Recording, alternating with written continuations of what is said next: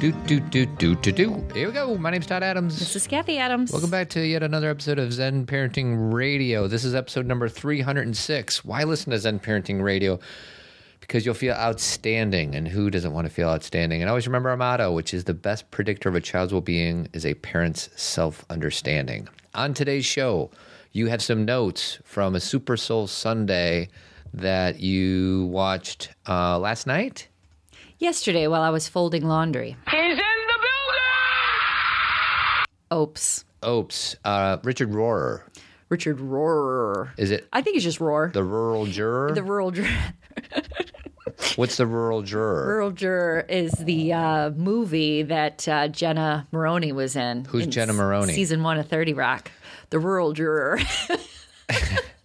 Glad I got you. I love to say it. Um, and then I have a few random notes. But Um, go ahead. What I was going to say is the Super Soul Sunday that I watched yesterday is an old one. Ah. It's not new, but I like most things. It's kind of like reading a book a Did second you just time. say I like most things? No, I said I kind of stopped. I period. I, And then- comma, like most things. I like most things. Or no, that sentence isn't right. You're you're not a thing though. You're a person. yeah, let's just scratch that out with whiteout. You're a spiritual being having a human experience.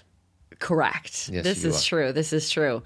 But what I was going to say was it's like reading a book for the second time. Like I got new stuff the second time, not just because I didn't hear it the first time, but because some of it felt more relevant to me now based on personal experience. What about when we were in bed last night and you're reading Shefali's book and you're like, "Oh, that was an interesting chapter," and you like had the book open for like two minutes, and that would have taken me like two days. I didn't have it open for two minutes. It was like four minutes. You're like, "Oh, that was interesting," and I said, "I would still be on the first page."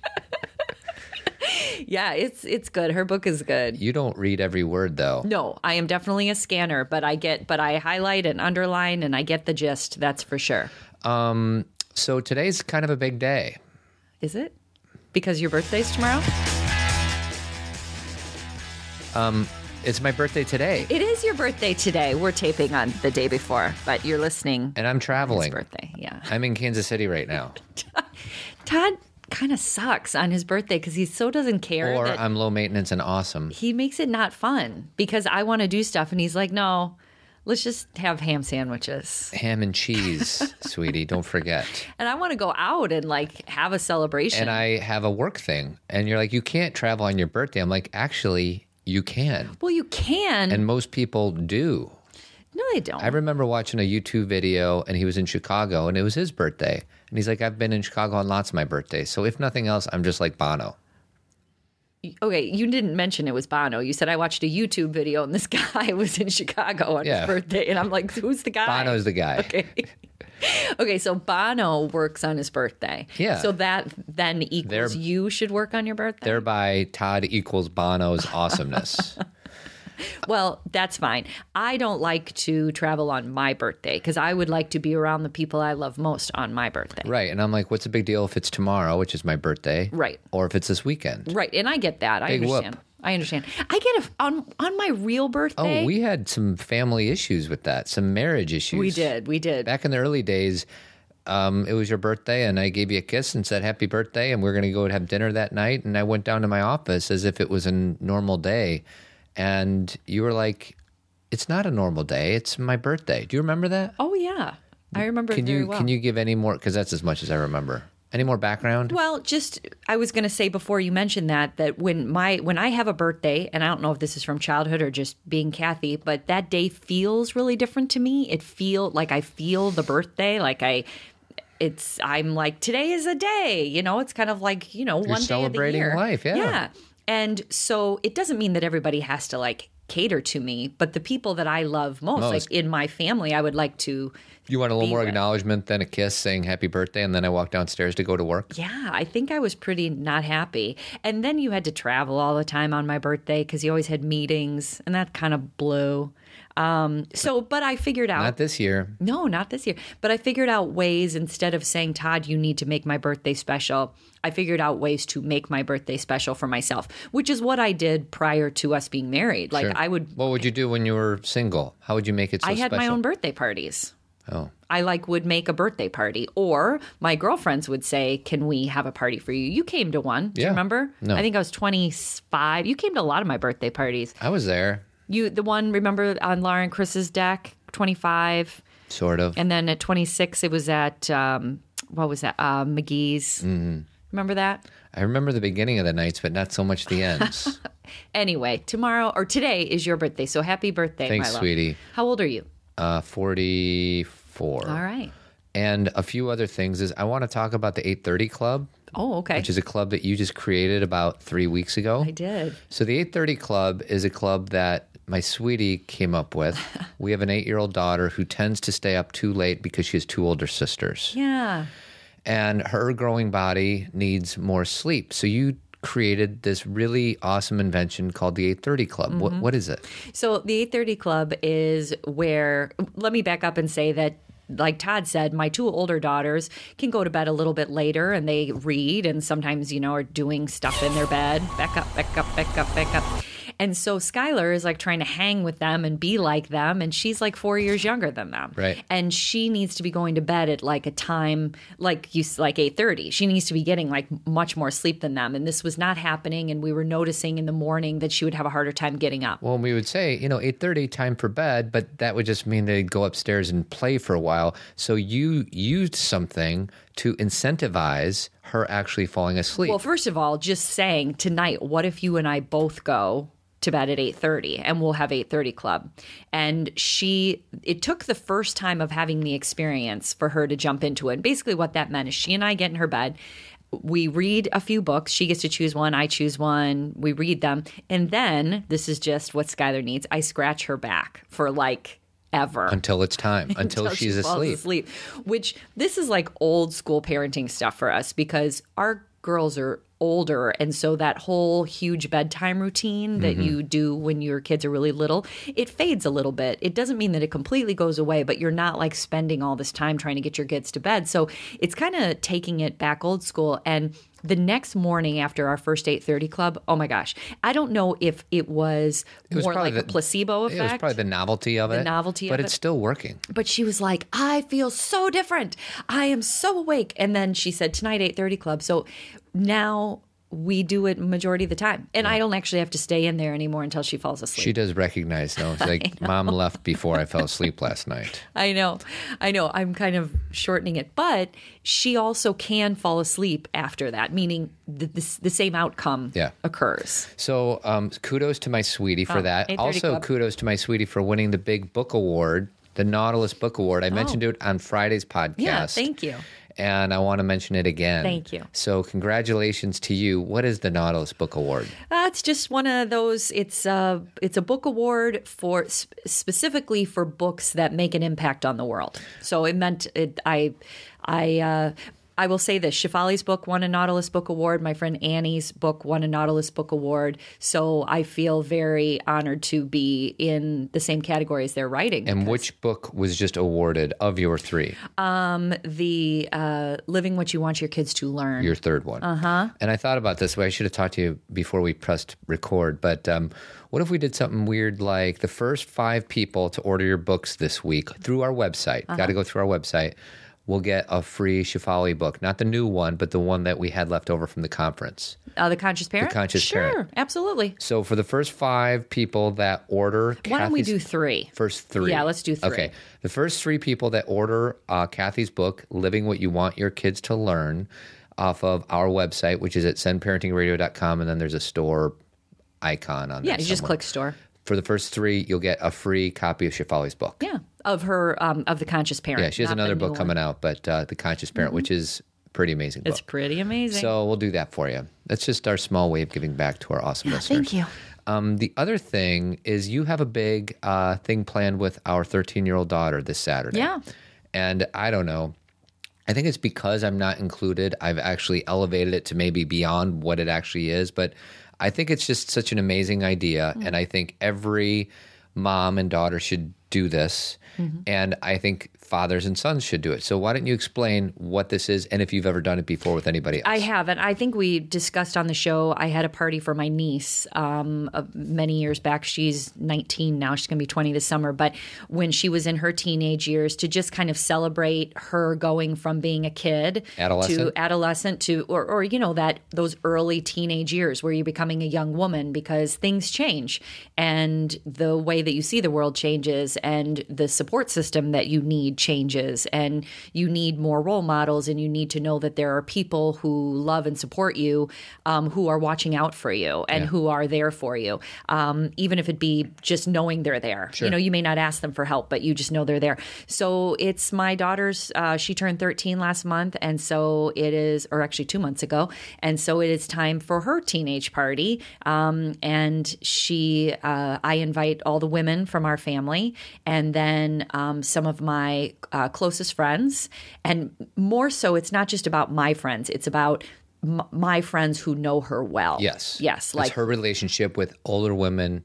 You know, in her life, In her not life. necessarily has got nothing to do with you, Right. It just so happens that like Manisha Right. is your best friend who knows JC like as well as anybody, well, like family. Yeah. So it's so it's a big group of women, and there are a few like my my younger daughters are going. There's a few other kids who are going who are daughters of my friends. Yeah. Um, but we basically have this um, celebration where we share stories about our experience being 13, um, and we, everyone writes her letters about that they're there for her.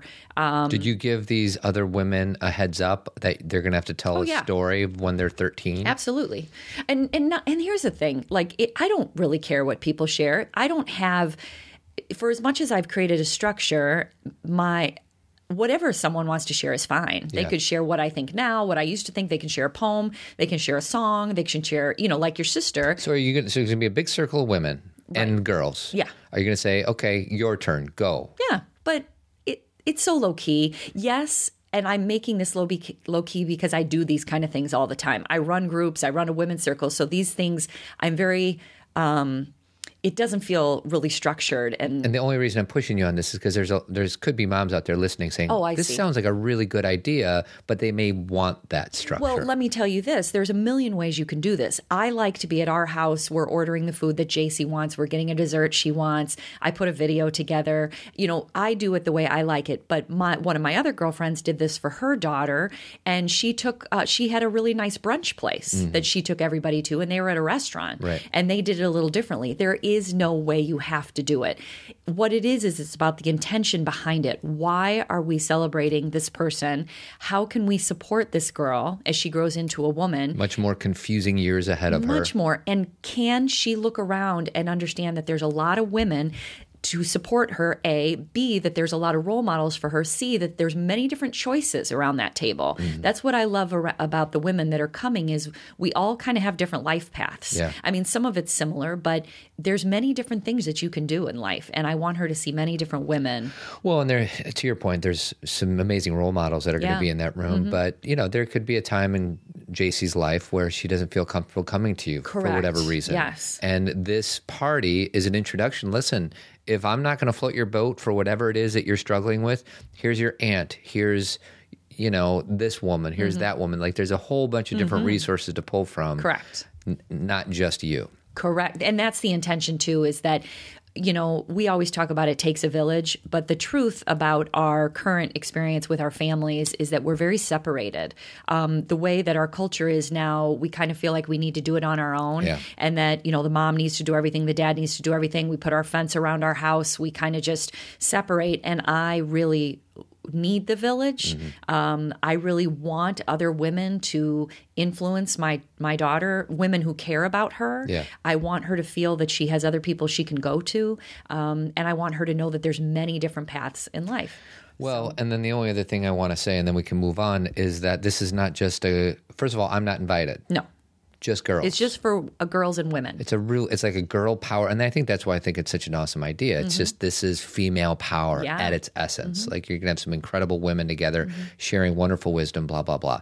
Um, but this is not just for girls. Men dads can do this with their sons. Oh yeah. Well, we did this for Max, um, my nephew, but he wanted something different. Yeah. He wanted. He didn't want the big circle, and Yeah. he didn't want all that attention on him, which I totally respect. Yeah. Like I, same thing with JC. Like I asked her how she wanted to do it, and she didn't want all the focus on her all the time, which is why we're telling stories rather than saying to her, This is what you need to know. Yes, we're just going to tell stories. She, you've got to respect where your child is. Yeah. Don't go if you chose to do this for your child. Don't go in and say, "Here's how it's going to be." Ask them what they want. Because here's what I'm envisioning. There's a bunch of moms listening out there saying, "Oh my gosh, my I should have done this when you know when my 18 year old was 13." Or there's going to be a mom of a six year old saying, "I can't wait until she turns Yeah, 13." yeah. My point is, this is not just about females because there is True. something incredible about male empowerment too. Yes. that's why I have my own tribe, my own men's group. That's why I belong to a larger organization called Mankind Project. And we talk about those things about how amazing it is to be in just a group of men Mm-hmm. and the strength and the power and hopefully the vulnerability that comes from that. So I just say that out loud because it's something that obviously if I had a son, which I don't, but if I did, I would be doing something very similar. Not the same, but but uh, something that you and he create Yeah, together, and right. that's what I kind of feel like with JC is we created it together. Um, but really, the other reason is is I feel that our children, boys and girls, get told a lot of lies about what it means to be their gender. Mm-hmm. They're they're told, and I don't mean always verbally, but they look around in society and they think that there is a certain way a woman needs to be, or that a woman is this, or that girls are mean, or that women are catty, or all these negative things that I'm not saying they don't exist, but I'm saying that's not the full truth about what it means to be a girl or a woman. Um, it is a a possibility. It's a choice. It's all happened to us, but there's so many other pieces of what it means to be female. And I want to make sure that those things are just as focused on um, with my daughter as the other things, the things that can be more challenging. Um, you have to have some roots, you Yep. know? We have, you know, I know you guys have probably heard the quote, you know, we need to give our children's uh, children roots and we need to give them wings. You've probably heard that before. Uh, we did a show about that, I think. Um, and what I see roots as is giving them kind of a full picture of what life can be. And not just the difficulties but also the beautiful parts and allowing them to be fully human and see um, all different ways that a woman can live a life in this country. And again, there's no way I can expose her to everything. Sure. I mean, I'm trying, I'm doing my best, but it's not that every woman in this room is going to be representative of every path. Right. But it's it's starting that conversation. And I think we just always feel like we're in this alone because it's just me and you and trying to guide these young women. And it's not just you and I. No. It's it could be so much more. So I just think it's great you're tapping into this amazing resource of these wonderful friends and family that we have because unless you put something like this on the calendar, it never happens. It never happens. And to have some structure and a little bit of formality to it, like Little bit. we are coming here to, you know, celebrate who you've been for these 13 years and who you're going to be. I just, Yes. I just, And that, you know, I'm the bottom line is I believe in you. yeah. You know, like that's what I want her to know. We believe in you. We see you. We, you know, uh, you remember that story about the African tribe and when someone is going through a challenge, they put them in the middle of the circle and everybody sings to that person to remind them of who they are because sing- it was the they- song from their birth. Yeah, they sing the birth song that was created when they were born. Exactly. And it's the same thing. It's my way of saying, we all see you and we're going to sing you your song so you remember because that's what will root you. Yeah. We cannot live your life for you. But if you feel rooted, it's going to be easier for you to rise. Right. Uh, first partner, Mm-hmm. Tree of Life Chiropractic Care. Dr. Kelly has two things coming up. One is she has a food intolerances workshop, food testing workshop.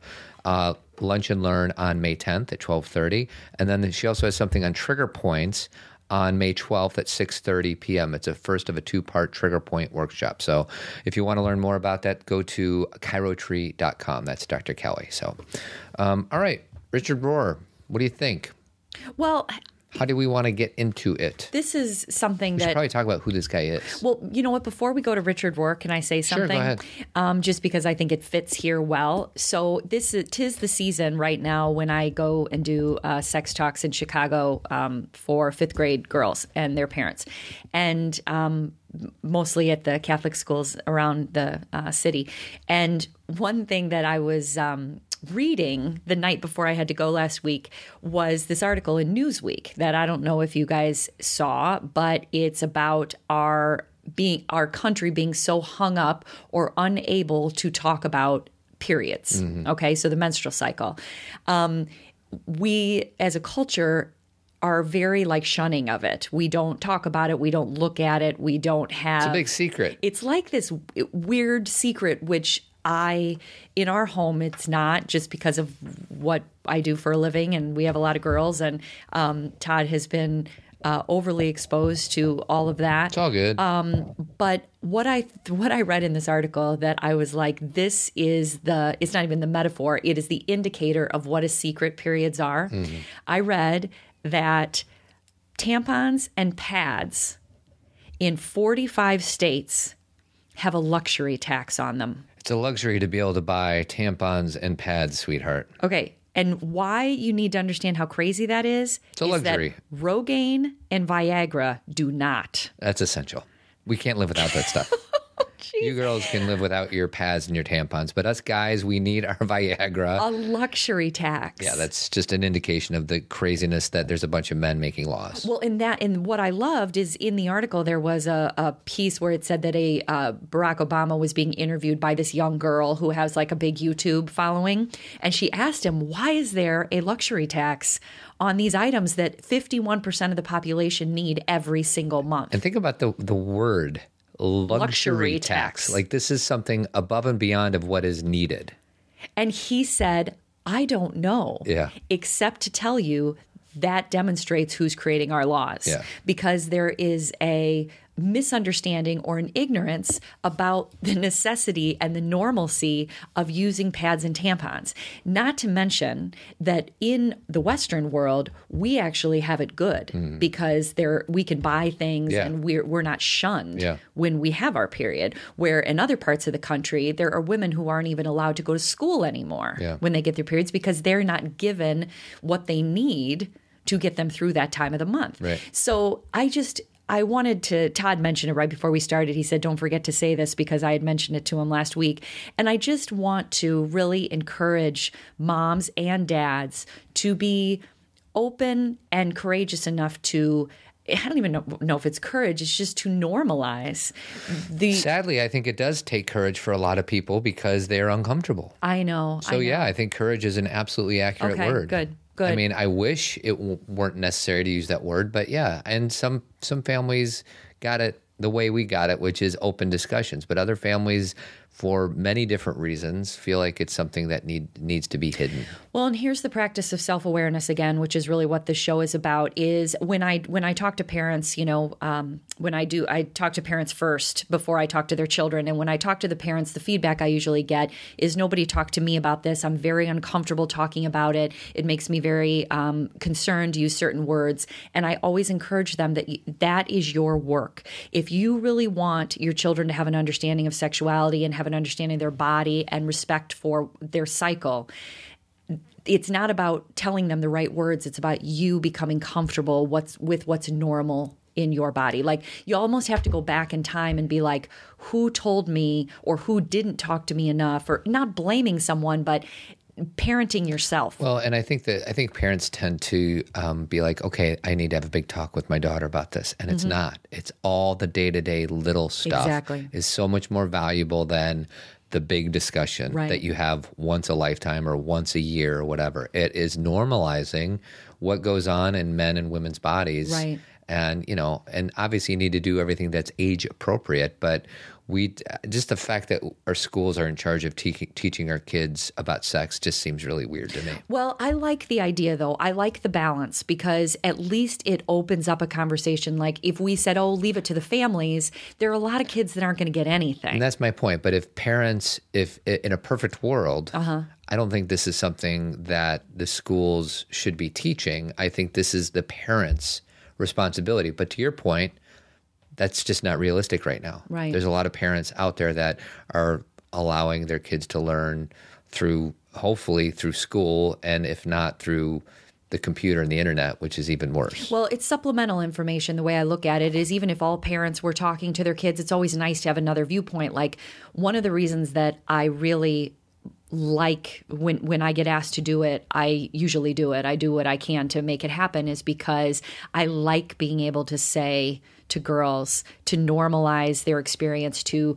talk openly about something that should be talked openly about. You know i like to be able to look them in the eye and answer their question like to you need you, again it takes a village. You need your parents you need your you know loved ones you need a teacher you need it's nice to have all of us on the same page. Do you want to share um, a certain story that happened last week of a girl not ever uttering a certain word out loud? oh yeah. There there was um well you know i i was you don't talking say where you were or anything. You're No, with- no. Yeah, that's the thing is I just, you know, want to keep No, it's- I've been to a lot of different places, Yes, so it's go. not going to be, you know, one specific place, but um when I explained what I was talking about girls' anatomy, and so of course I use the appropriate words. This is the vagina, you know, for boys' anatomy, this is the penis.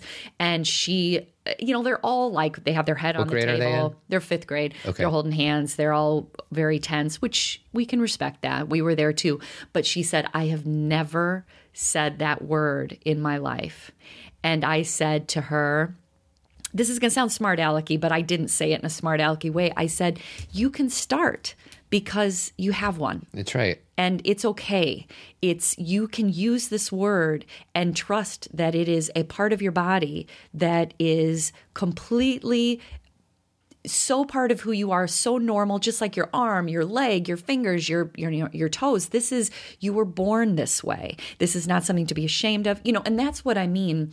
It's that kind of conversation that I really. Um, that's why I like going there because they don't always leave and say, "Hey, now I'm No, but you, completely you comfortable." planted a seed for them to kind of grow from that place that that you just set up. Hopefully, because what are the odds of that girl having a healthy view of sexuality if she's never uttered the word vagina? right, and this is Not very likely. this is the point is it's not just about the word it's about the energy and the power of the word she's given it so much power that she can't even utter it Right. and we have to and why is that like tapping like that's the onion Mm-hmm. unpeeling what what have we done to this word or what have we done to our understanding of our own sexuality that we can't even utter it Yeah. and i don't really have a full answer for you because there's all sorts of historical Yeah.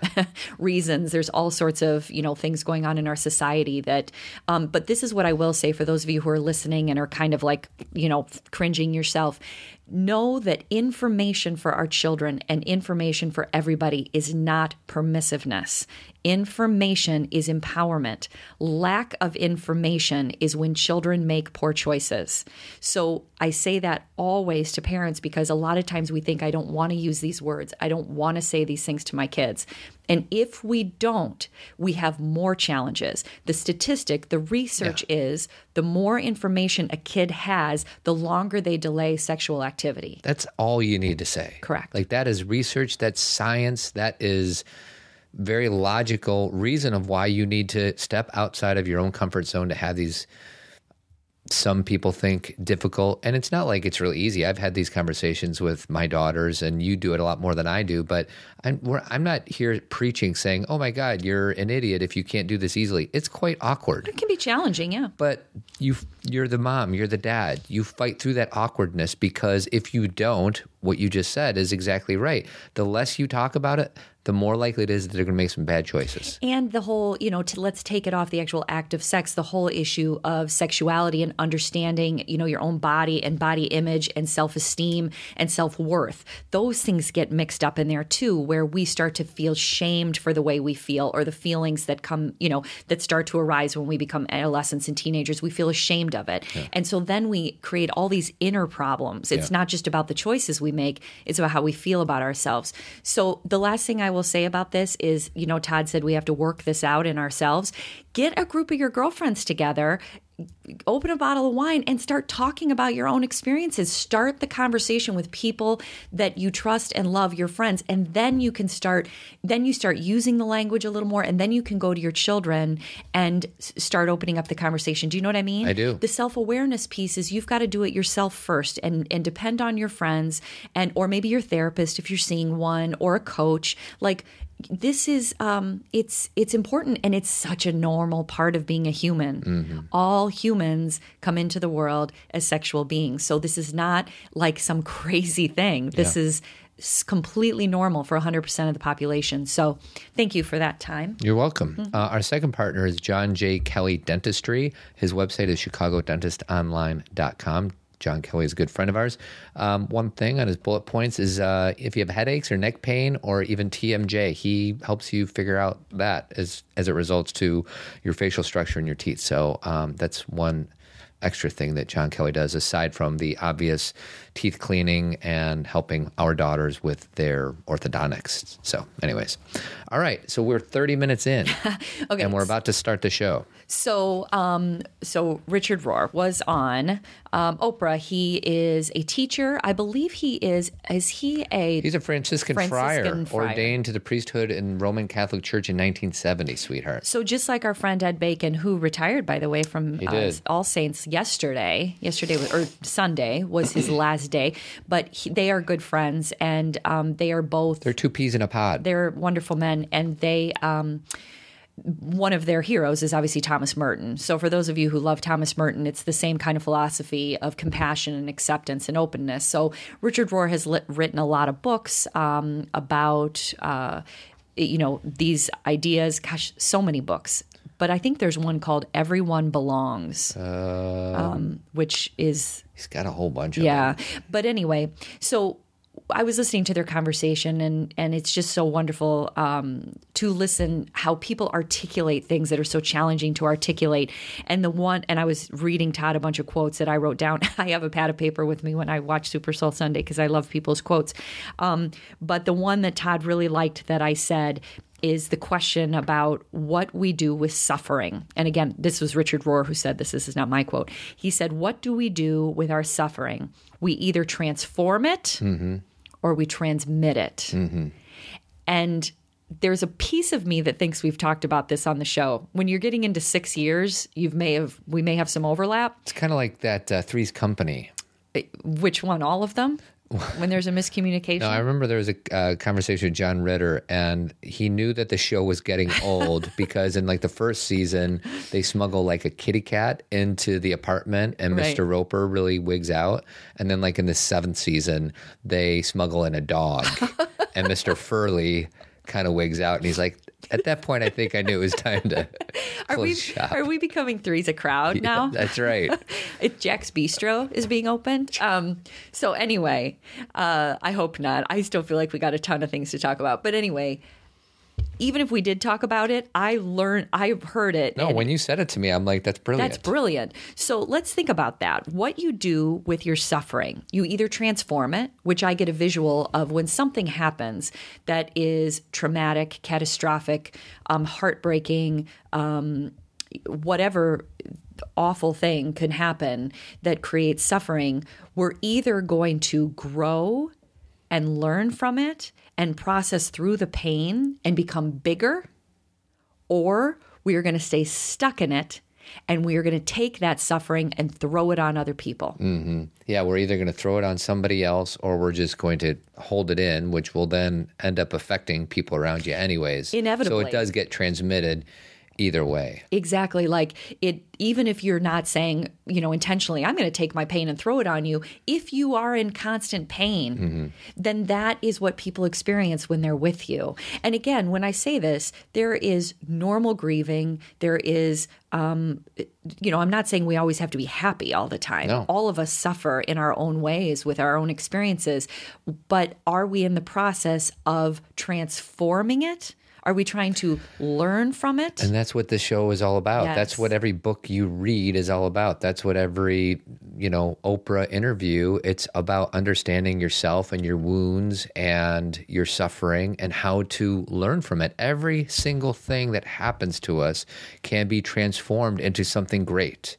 Even the loss of a loved one. Yeah. You can honor that person's passing by being a better person than you were before. Mm-hmm. Every single thing. And I know it's easy to say when you're in a good mood and when you're in a bad mood, you just think the world is against you, but that's the truth. And the other quote I, it made me think of is, you know, we've talked a lot about carrying our own bags and don't pass our bags onto our children. So to try to t- tie this into some parenting stuff is, you know, the bags are the suffering. Mm-hmm. And what are you going to do with it? Are you going to pass it down to your kids? Are you going to give your kids your bags for you to carry? Or are you going to carry them carry your bags yourselves because our kids are going to develop their own bags. They don't need our help. And you know what? I'll take it a step further. You don't even need to carry your bags. Unpack them. Yeah. Look at what's in there. Yeah. Why are you carrying bags? Yeah, unpack them. Unpack the bags. Sort through it. Sort through it. and whatever no longer serves you, throw it in the dumpster. Exactly. And whatever doesn't, whatever does serve you, keep it and learn from it and carry it with you. Put it on a hanger. That's right. Stick it in a drawer. But not the wire hangers. No, no Be- more wire hangers. That's from Mommy Dearest. It is. But the wire hangers bug me because it gives me those little bumps I on the know. shoulders. I know. And I, for those of you who watch our videos in the morning, it's obvious that you know that I don't really care that much about the way I look. Yeah, your hair's kind of bad right now. and I'm so proud of that. Uh-huh. But I can like, but my version of carrying the way I look is if I look, if I walk around with a sweater with those two bumps, like I cannot be comfortable the entire day. it's really bad. It's really bad. I know. Yeah. So if you're going to unpack your bag of suffering, Put it on a wooden hanger. put it on a wooden hanger, p- put it in the drawers. And, you know, we're trying to make light of this be- because that is part of it, you guys. Like, if you look around, sometimes the pain and the suffering that we have, like I, I was in yoga this morning and I was I was really ruminating on something that was annoying me, mm-hmm. and I was able to like kind of back up from it for a second in my mind and go. And I actually said to myself, I can't believe you're still thinking about that. Right. And I actually had like a laugh with myself. It was like there was three selves in my brain where there was the pissed off self. Yep. And then there was two other pieces of myself that were like laughing at the piece that was pissed off. Like sometimes you have to laugh. And it it there are times when things need to be let go of. And there are and when we're in the midst of, you know, grieving a, a major loss, maybe it's not time for humor, or maybe it is. Um, but it's time for a good cry and for being vulnerable and for letting it out and for asking for help. Like you know there there's all sorts of tools out there um, we just have to be willing to let go because you know what i realized todd What? sometimes being pissed at somebody feels empowering Mm-hmm. I mean not i'm 44 i've noticed that before in my life it's Yeah. not like a new awareness you mean in a good way or a bad way? in a good way Well, I, you know, my teacher Tony Robbins says pain is actually an incredibly wonderful thing if you use it to propel you into something else. And I don't know if that's where that's you're not going. i'm actually saying the other way you're I'm saying, being pissed is empowering. sometimes people want to stay pissed. Sometimes you're like, I'm pissed. I don't want to let it go Hmm. because I want to be mad at you.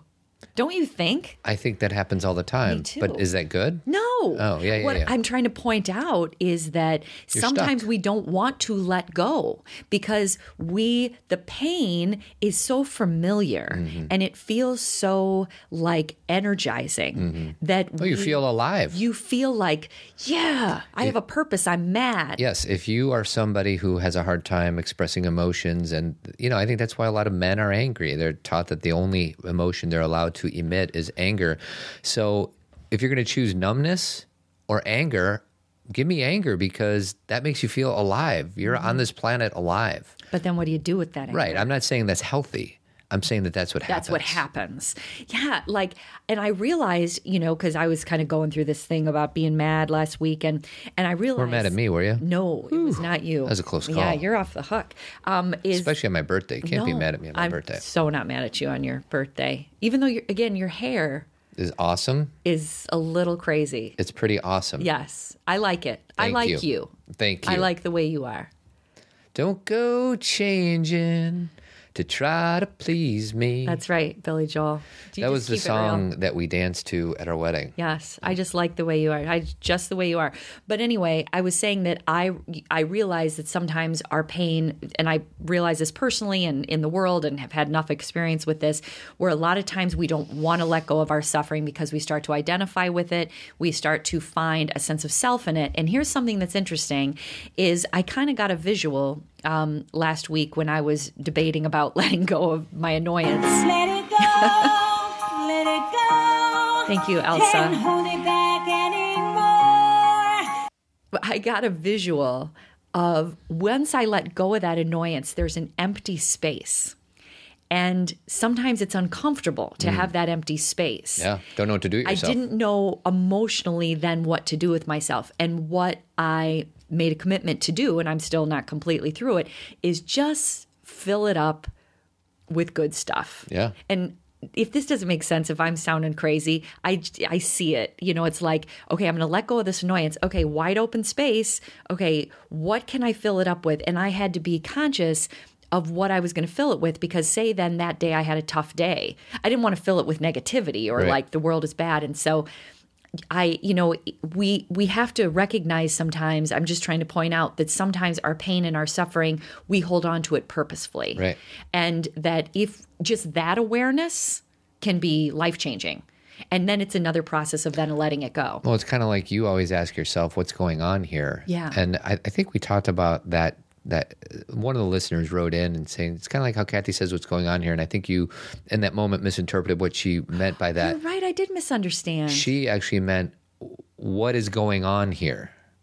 ah, okay. and people right. don't have no idea what we're talking about. There was a listener question, and what you meant is look outwards and find out and scan the situation. But actually, what she meant is what's going on inside of me it. as I connect with whatever is in front of me. You are right. I misread that question. I thought she meant, like you said, what's going on with my kid and why Yeah. is and she was asking the question of going inside, why am I triggered and frustrated? Exactly. And the question is if we are holding on to a resentment or a pain or something that maybe is really old, that is the question. What is going on here and why do I still want to hold it. And again, I'm not talking about a trauma that happened two days ago. Give yourself time. Yeah. You know, I mean, it can take years sometimes to get through a grieving process of a loss, or it can, you know, this is not about never feel it again. It's about those things we hold on to that maybe have run their course, Yeah. but we're not willing. So, how do you know when you're stuck? How do you know that it has run its course Mm. and you're still holding on? Gosh, I can only speak for myself about that. That's all you got. So, tell me about yourself. I realize that when I keep turning over the same story and I feel like I need to keep talking to people about the same story, that I feel like I need to be saying the same thing and I feel like I want to be validated for that same feeling and that's already happened. because there are people that are saying the same story to themselves since they were seven years old. Oh, I know. I know. This this is an onion, man. This is a deep one. Yeah. Um, you know, I want to do a men's group on key decisions, like, you know, something happened to you and you kind of decide who you're going to be as a result of that. I, I- you know, that's kind of besides the point. But there are stories that we tell ourselves and have been cycling in our head since we were children. Yeah. And to your point, what's going on here? Like, instead of just, oh, this is the way I get, I get mad when somebody, you know, cuts me off on the road. Instead, why is it? Why do I get so Right. mad? And it could be something that happened to you 35 years ago. And it could just be instead of a thing that happened, it's a belief system you carry. Because I just was in an experience today pulling into Jewel where there was some guy, it, he was honking. He wasn't honking at me, but this other person because they kind of pulled in front of him. And I always think about the person who's like honking so furiously and so mad. I really believe before they even got in that situation that they have a belief system that people are dissing them left and right, Yeah. that they are not worthy, that nobody values their opinion, that nobody listens to them. They have gotten in that car thinking that. And then when someone pulls in front of them, they are like, see? They look, uh, I have friends like this. They look for reasons to be offended. Correct, And yes. we all do that Yes. from time to time. But some, I know some people in my life that make a living looking for reasons to be offended or looking for reasons of why something isn't as good or, you know, it's like the whole Debbie Downer thing. What's her name? Rachel Dratch. Right. Like there's a lot of Rachel Dratch people out Well, there. Well, and it's a habitual pattern. Like that's the thing too is that's not their personality. It's a pattern. And one of the things I love about all the teachers we talk about on this show is they can help you. You know, if you understand the research behind what it means and what it takes to be happy, you can create new, you know, Shawn Achor's research. You, you can Shawn Achor's research.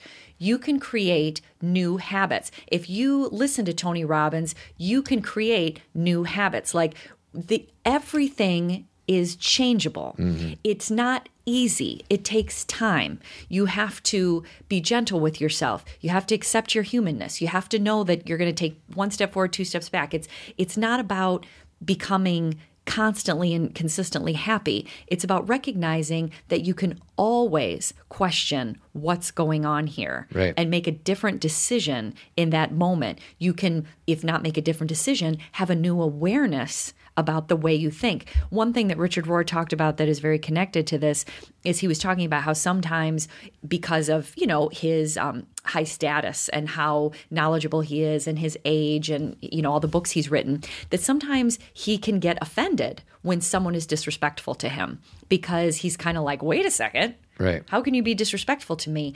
And I have that experience too sometimes. You know what I mean? Like where someone will challenge me on something that, you know, and I'll be like, wait a second, you know?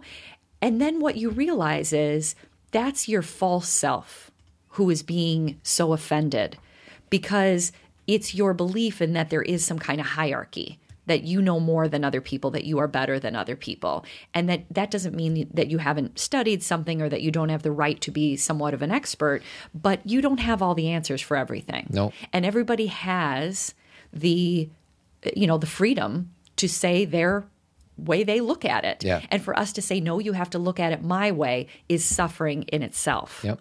if we think everybody is supposed to see the world the way we do that's just a that's going to equal suffering Well, and that's one tool. Like we started out this conversation by talking about having sense a sense of humor about things or laugh. I mean, I I think of myself as somebody who's probably too serious too often.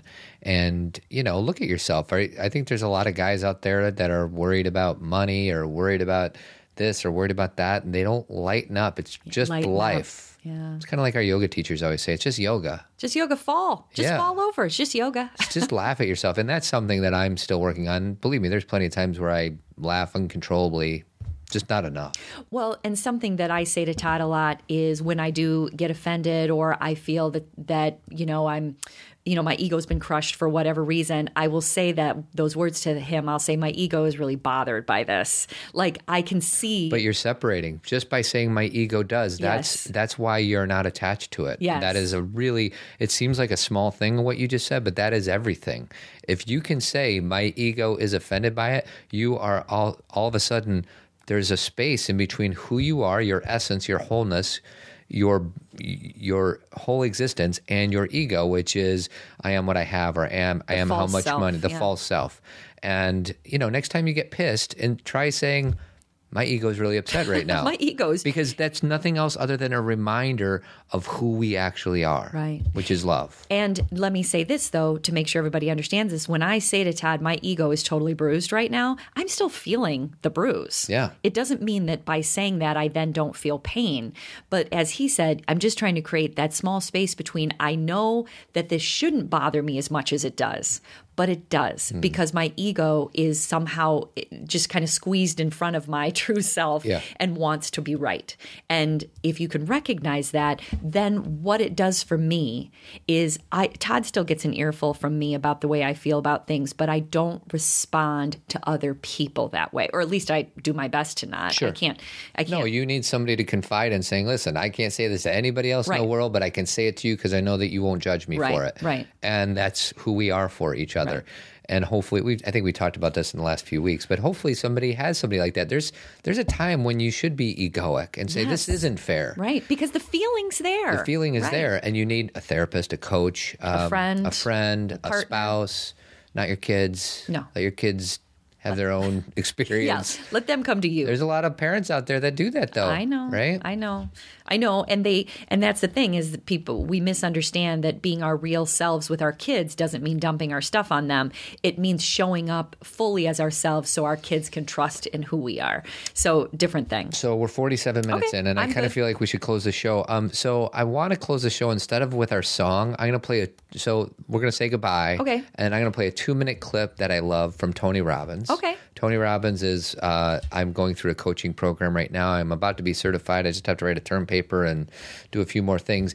Uh, I am looking for another client or two. So if you're interested in being coached by me, whether it be relationship or men's work or parenting or even money, uh, shoot me an email at comments at zenparentingradio.com. So, and then we did our uh, question show last Friday, which I think was a big hit because we've got like six more questions in the hopper. Do we really? So hopefully you like that. Oh, and we did get a one nice review. So thanks to that person who gave us a review. I have it written here somewhere. Hold Okay. on a second.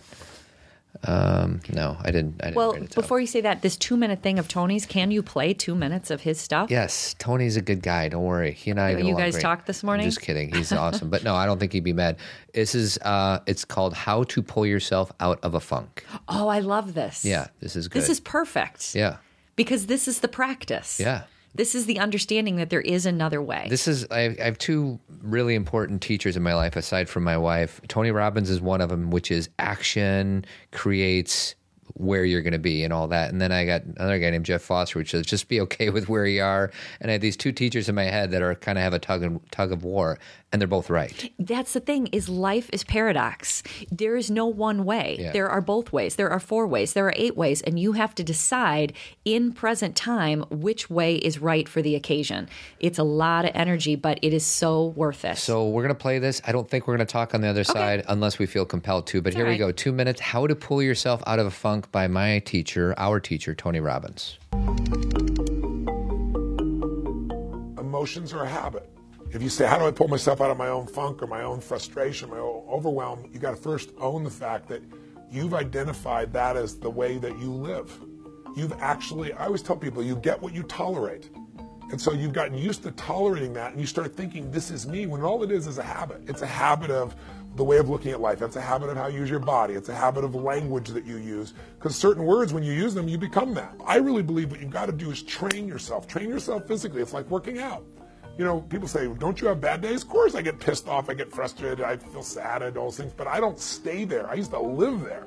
I used to be depressed all the time. I never get depressed now because, not because I'm so positive, not, it's not fake, it's like a muscle. You know, you can train yourself to get frustrated by doing it all the time. You can train yourself to be stressed out. You can train yourself to feel sad by doing it so often. We get wired. The more we do something, more wired we get. You can train yourself to feel passionate. You can train yourself to feel strong. And I, I tell people, don't settle. Remember, you get what you tolerate. Put yourself in gear. Go for a workout. Start to train your body and your mind. And also find something you want to serve greater than yourself. Because if you're just doing this for you, you're going to probably have bad days. But if you're doing it for your family, if you're doing it for your community, if you're doing it for humanity, you really are, and it isn't bullshit. You're going to find a level of energy inside you. You're going to get insights you never have. I really believe motive does matter. Your motive's just for yourself, you don't get much insight. Life supports you because you're part of life. But if you're trying to support more than yourself, when you get a vision, that's how businesses grow. That's how movements happen, right? Find something big in yourself to serve and make sure that you don't tolerate weakness in yourself. That doesn't mean you're not to feel sad, but you're not just going to stay there because you made that decision. Life's too short to feel like crap. I've decided I want to live in a beautiful state for the rest of my life. That doesn't mean I won't feel bad. It means I won't stay there because I'm in control and I can change it. So can you. T. Robbins. Life's too short to feel like crap. You know what? But it, it is great to feel outstanding. Yes, that's right. And if you have a crappy day, so be it. But the next day, The best part is when he's like, Of course I have bad days, but I don't stay there. yeah, He trains his body to do something. shorter fuse. We can all do it. Not shorter fuse. Is that the right way to say it? Longer wick. Longer wick? I don't know. No. Just making stuff up. Okay.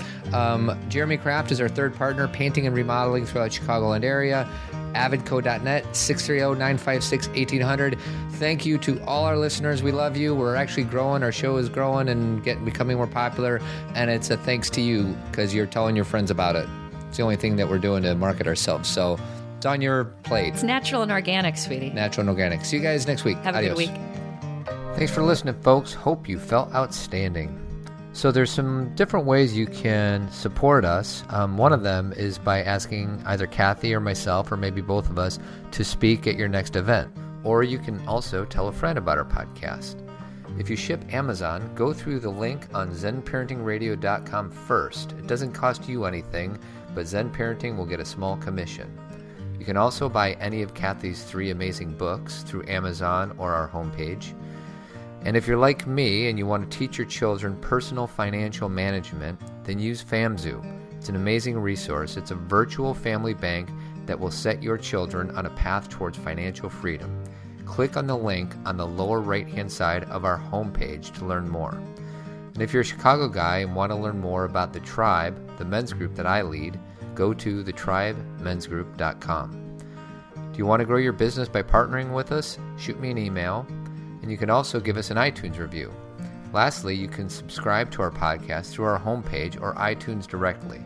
This will guarantee you're up to speed on the latest and greatest of Zen Parenting Radio. You can always send me an email at comments at zenparentingradio.com, and I'll be happy to get back to you as soon as I can. Finally, we're thankful for all your support and encouragement, and always remember that the best predictor of a child's well being is a parent's self understanding. Keep trucking.